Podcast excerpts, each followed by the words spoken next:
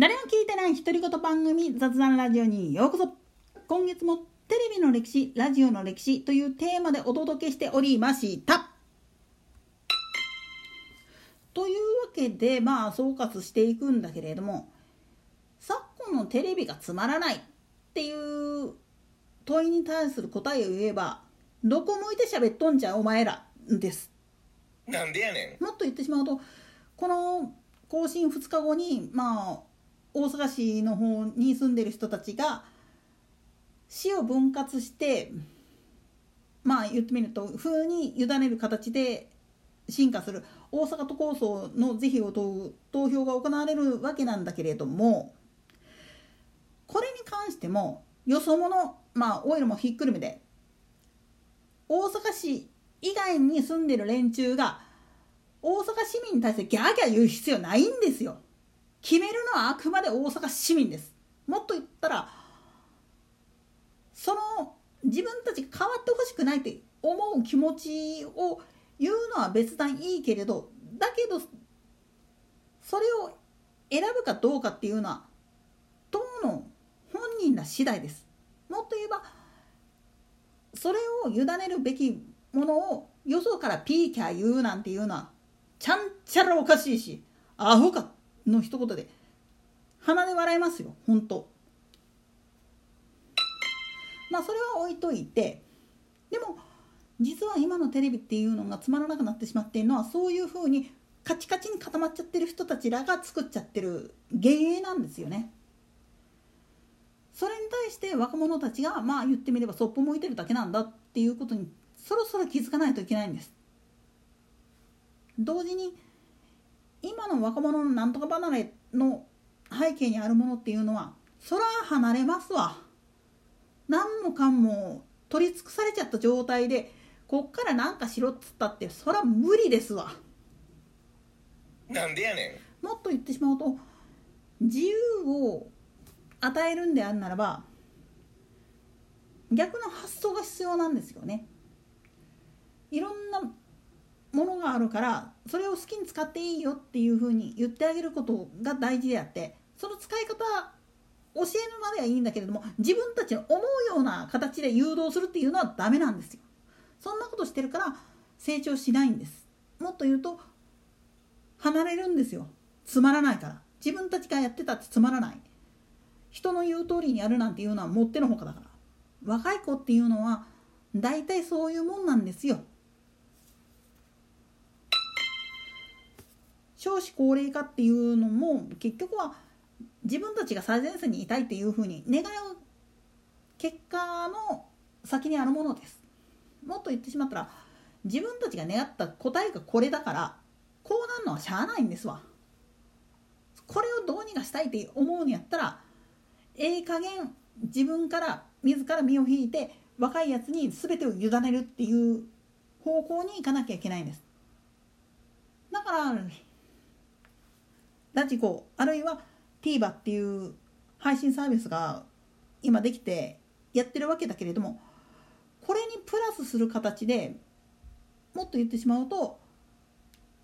彼らが一番見たいものって何？聞きたいものって何っていうのを彼らの立場に立って見てみる感じてみるっていうことも必要なんです。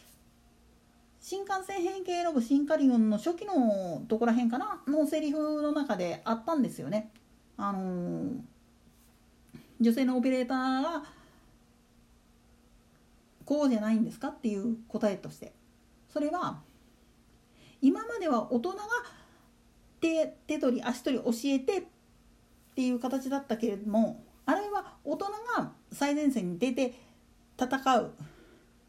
子供たちを守るっていう形かもしれないけれどもこれからの時代は子供たち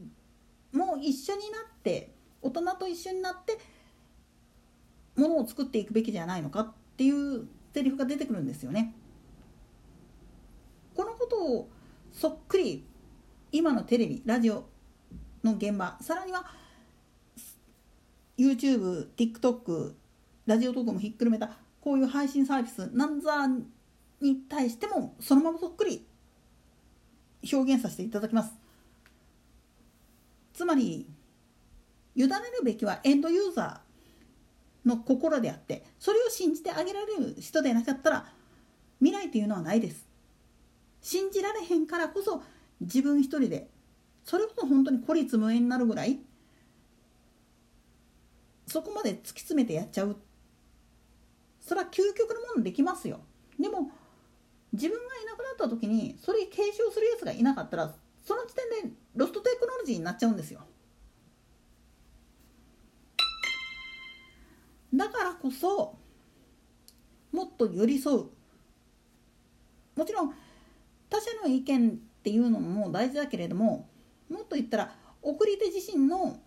気持ちに寄り添った形にしたいと思うんであるならば自分たちもまたその人ののファンだっていうんであるならば余計なことはするべきじゃないんです。これ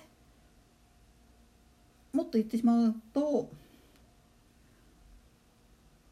今のテレビラジオっていうのは余計なことをしすぎて肝心な中身がないんですよね。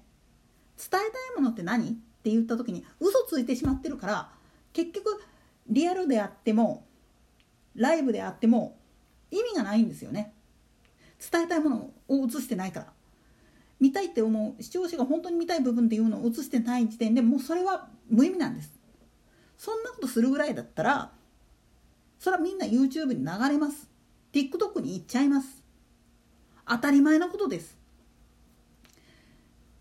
もちろん専門家すぎる専門的な用語とかを使いすぎるっていうのはちょっと困りもんですがでも